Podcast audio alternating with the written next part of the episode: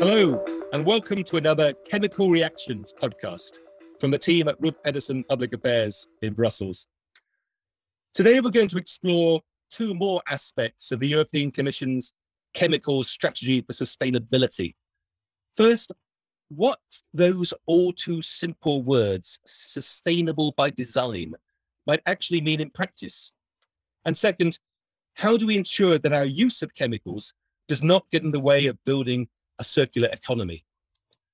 I'm Chris Davies, a former member of the European Parliament, and with me are Steve George, an advisor to the aviation industry on REACH legislation, and Kevin Bradley, until recently Secretary General of the International Bromine Council. And we are all three now senior advisors with Rud Pedersen Public Affairs. Now, Kevin, let me get my head around the first issue and try to sum it up, and then maybe you can tell me how I've got it wrong. The EU Commission says it wants the European chemicals industry to be a world leader and a huge economic success. It wants chemicals to be produced in ways that maximizes their benefits to society. It wants future regulation to stimulate innovation and bring together safety, the need to protect human health and the environment, together with issues like reducing energy needs and CO2 emissions and resource efficiency matters like water consumption. It wants to ease ends product recycling while strengthening consumer confidence, amongst other things. Well, sounds pretty good. Kevin, what's not to like? Well, Chris, I think we can like all of that. It's, as you know, as a politician, uh, it's very important to set a vision, and the European Commission have set a vision. Now, the devil is in the detail when it comes to actually bringing this about. Safe and sustainable by design is not in itself new. It, it's been around a while, especially the old ideas of you know sustainable chemistry, green chemistry. These these concepts have been there for quite a few years, and there's quite a, a lot of academic and also practical guidance out there for, for companies. What's different here, though, is that the policymaker is implying that before a chemical goes to market, there should be some kind of safety and sustainability assessment carried out. Now, that's that's new. That's a new thing. Uh, we have in REACH, as you know, a requirement for chemical producers when they're registering their substances to produce a chemical safety report and other information uh, related to the use of the chemicals they put on the market. But this would be an added uh, element. If you're familiar with physical planning for, say, a new factory, it's a bit like when the, the person building the factory is required to sort of carry out an impact assessment, an environmental impact assessment, before they get uh, planning permission. This is something we've had in the EU for many years. Before you place a chemical on the market, this is my interpretation, you would need to carry out a safety and a sustainability assessment, safe and sustainable by design. So, in other words, that's the, the the logic they're trying to to to bring forward. So that sounds not too difficult because there'd be presumably a, a tick box of, of the things you have to assess. Uh, indeed, and and in fact, they've started that process with the Commission's scientific service, the Joint Research Centre, um, working on this. They've been working on it for about a year, and they recently, in March, came forward with a draft report, which sets out the concept uh, the principles and indeed what you just pointed out, not so much a tick box, but rather a stepwise methodology uh, leading from an assessment of the safety aspect right through to the sustainability aspect, which includes things like climate change, energy, water, air, biodiversity impacts, etc. The issue is, though, that in having a methodology like that is great, but how is it supposed to be mediated? How is it to be promoted and supported? Otherwise, it's just a nice piece of guidance, and you can say, look, industry, you can be safe and sustainable by design by following that. But if I'm not compelled to do it, I'll say, that's very nice. I'll show it to my sustainability people, and they might like it, they might not like it. But if I'm not compelled to do it, I'm not going to do anything with it. Steve, you've um, just been sort of shaking your head. I'm just wondering if you're thinking it's not quite as simple as Kevin is saying. No, I think uh, Kevin paints a very good picture, but the devil is in the detail. Ultimately, in the same way that a, a weed is simply a plant in the wrong place, in an environment that doesn't suit it, any chemical substance, which is all around us all the time, you know, oxygen, water, if it's too pure or in the wrong place, it can cause a problem. So when you go through a uh, stepwise methodological approach to say, is this substance safe under all circumstances? Does this substance have no environmental impact at any point in its life cycle? What is the impact of this substance, whether it's production, use, or recycling on things like CO2 production from a climate change point of view? You're going to end up with no substance, or pretty much no substance, that is perfect in absolutely every way. So yeah, there is no such thing as a whitelist of these substances are okay to use. This means choices. So, for example, a uh, chemical substance used in anti corrosion plating may be carcinogenic in the factory and carefully controlled in the factory, but it means the end product lasts a lot longer, meaning it has to be replaced less. You don't have to remanufacture, which is better for the environment and climate change. The, the moment you start saying, I'm making choices, then it becomes nuanced. It sounds like black and white. It is safe and sustainable by design, but in reality, someone's making choices. So the devil is in the detail, in the process, and the enforcement. So, has the Commission given any indication, while it's been discussing its strategy, about whether this process would apply simply to chemicals being produced in large quantities? I mean, if you're producing some sort of I don't know, some some some minor additive to a paint, would you have to go through the entire exercise?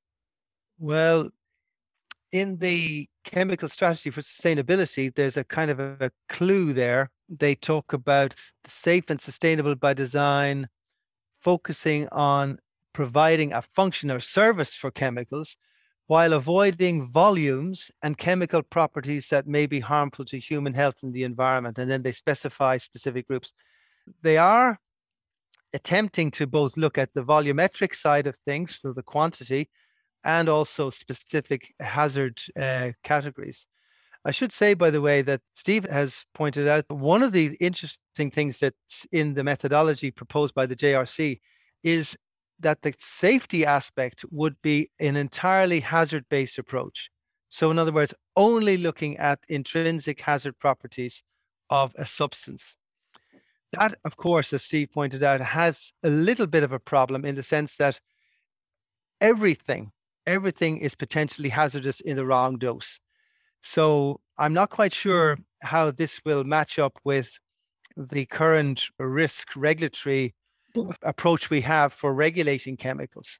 Well, indeed, that, this, this, this is the old argument, isn't it? What matters most, hazard or risk? Well, it's got to be the risk, isn't it?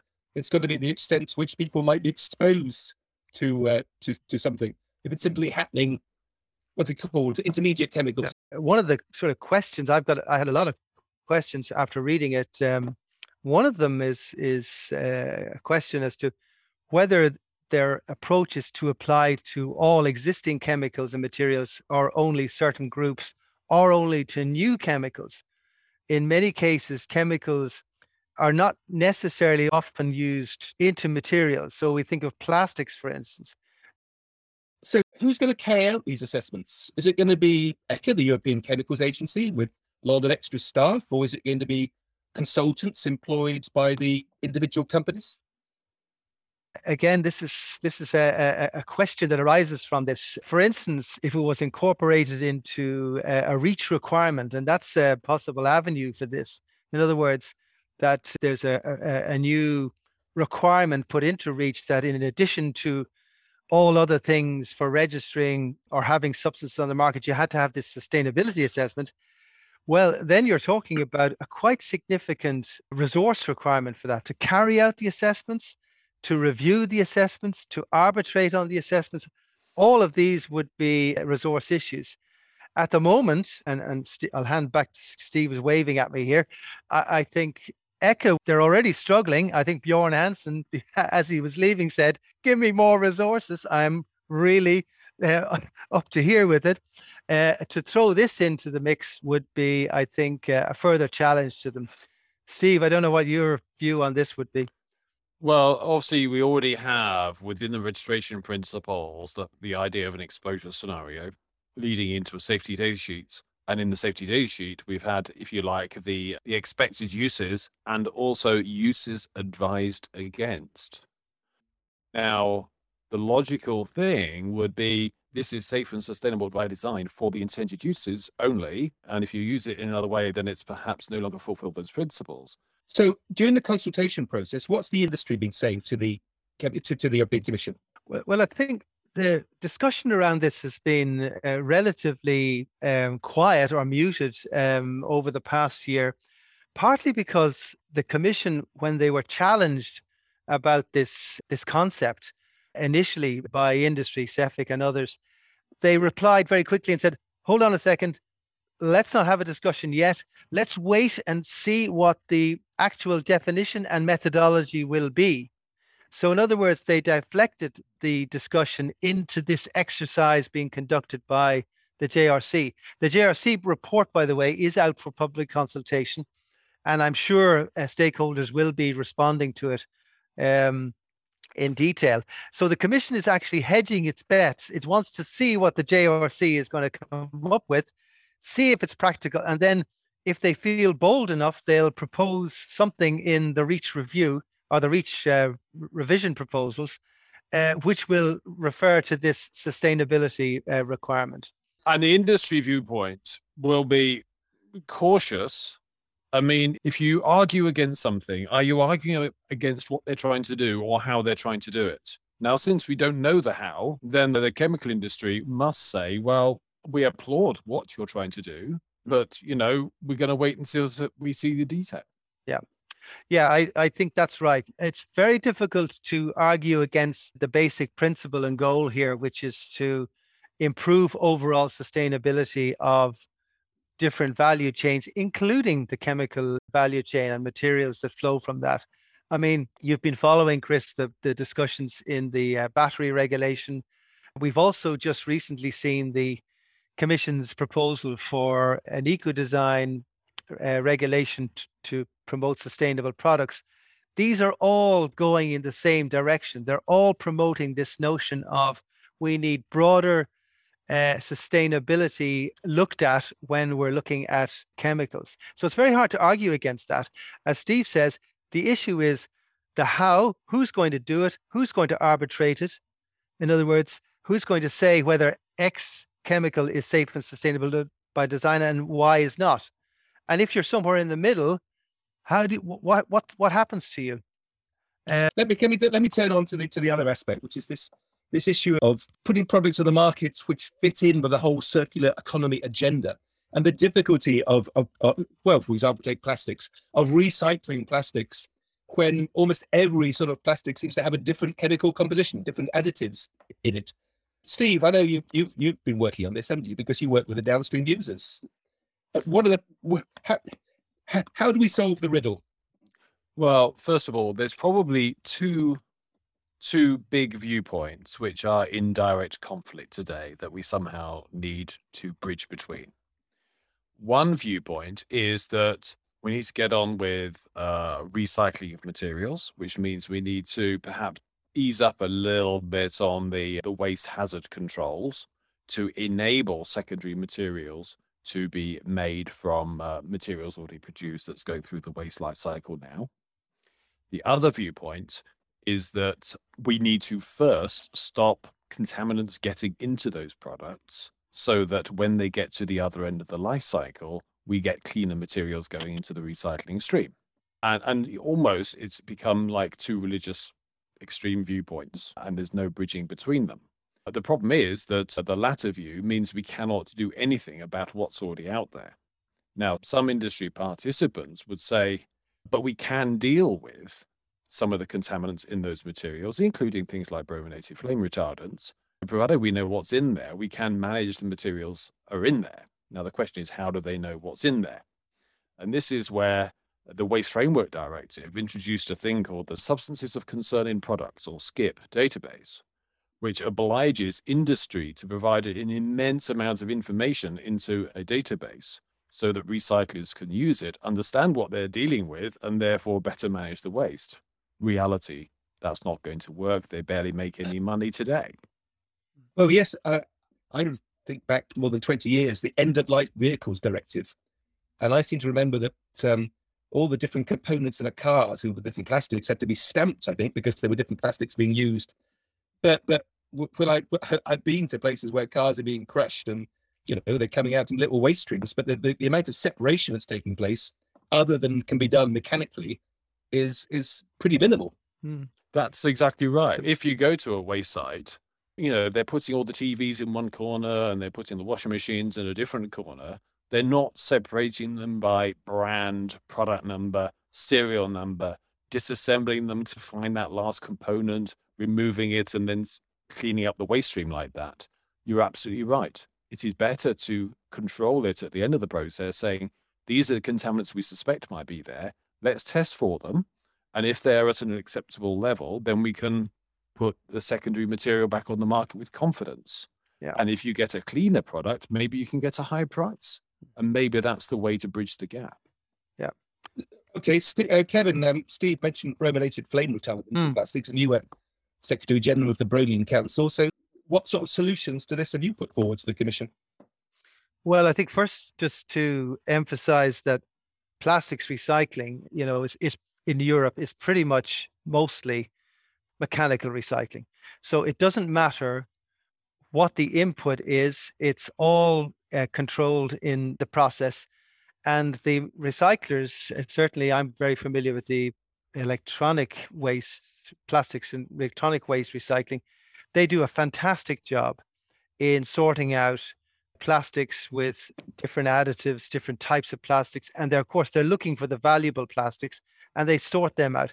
And then as far as the brominated plastics containing brominated flame retardants, these are very easily sorted from other plastics because bromine is heavy density. It's very dense, very heavy.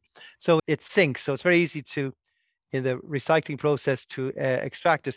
All that plastic, plus a lot of other waste plastic, something like 55%, no, 45% of, of waste plastic from waste electronic um, products is sent for incineration. That's that's a reality. That's just simply the system as it is today.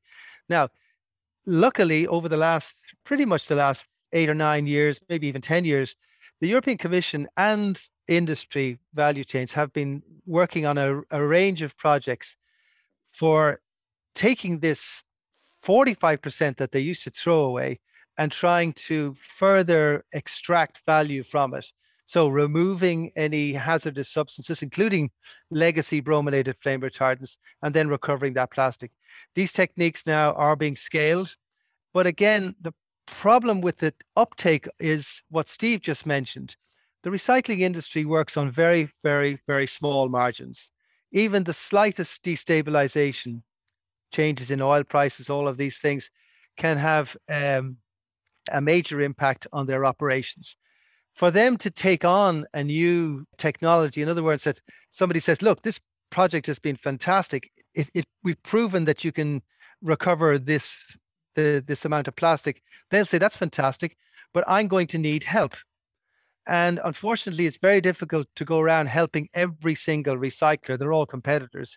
So uh, something needs to be done to try to further incentivize recyclers taking up this technology. One thing that will help is the Commission's commitment, and I think industry has welcomed this, to making recycled content mandatory for certain products. Now, of course, you have to work out what the level is, but if you do that, you provide an incentive, you provide the driver. So that's how I would see we'll address a lot of this, uh, this these problems yeah. in the future. Just let's not forget the word economy when we talk about circular yes. economy. It's got to be able to work in the in the yeah. market economy. It's got to be a, there's got to be a business case for doing it. Otherwise, no one's going to recycle.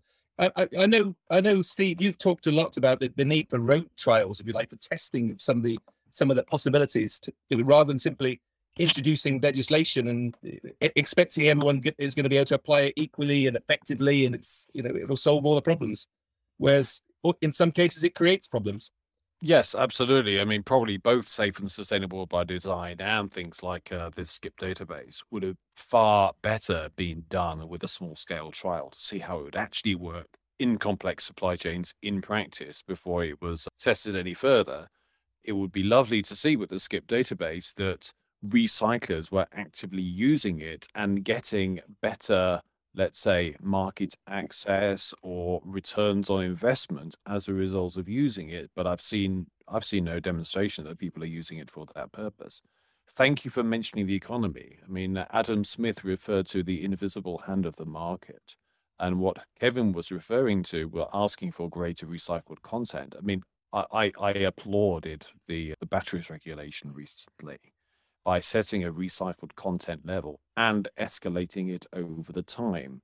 That creates business certainty necessary for investment in new facilities and creates a demand for material which would uh, thereby get a price and therefore incentivize that recycling. I mean, that's that's making the market work for the environment. So you know, I don't think we should treat economy from a money point of view as a dirty word. We should use it as a tool to advance the social need. And that idea you suggested early on that there could be thresholds set and uh, recyclers would would um, you know, take a sample and and assess whether or not they were yep. within that threshold. Uh, that sounds a cumbersome and slow and expensive process the, the key is to know what you're testing for and having adequate methods. But we've seen through the COVID pandemic how things can accelerate when there's a clear enough need and, and, and a societal need to invest in it. But if you don't have testing, where, where does that leave you? You're leaving recyclers to guess how good that material is. It's reliant on a data from a database being fully complete and accurate, and accounting for anything that's been added to it through repair or possibly contamination through use through its life cycle. I mean, without testing, it's hopeless anyway. So we need testing regardless. European level has got to be making sure that the rules which are being introduced are being enforced. Otherwise, you know, you've got a, a lot of rogue traders dodging the rules, perhaps, obviously not with some of the fantastic organizations with which you worked in the past, but you know it, it happens in the in the recycling world, and uh, or we end up or we end up destroying our own recycling industry, perhaps, and importing products from China. Yeah. Yes, test, so test method uh, enforceability is dependent on test methods as well as, if you like, process and audit checks. Absolutely agree with you, Chris. Okay, so in summary, what's the summary here? Uh, first of all, you you'd love some trials. I mean, trials not very when when the commission introduces legislation, it's it, it doesn't usually say, well, we we we are introducing le- le- legislation and new proposals, but we're actually not going to implement them until we've tested some trials. It, just it's not the way the commission usually works. You'd want manufacturers, I suppose, still to keep on top of this and to make representations all the way through the process. Am I right? Absolutely correct. And how will they do that? Is that through their, they go through CEFIC, through the industry organizations, or? Well, industry organizations at all levels. I mean, CEFIC uh, does a very good job at the upstream end of the supply chain, but it cannot reasonably represent the concerns downstream as well. So, all, all trade associations. Yeah, I'd agree with that. All trade associations need to be uh, alive to this. Um, and I would uh, certainly on on the safe and sustainable by design.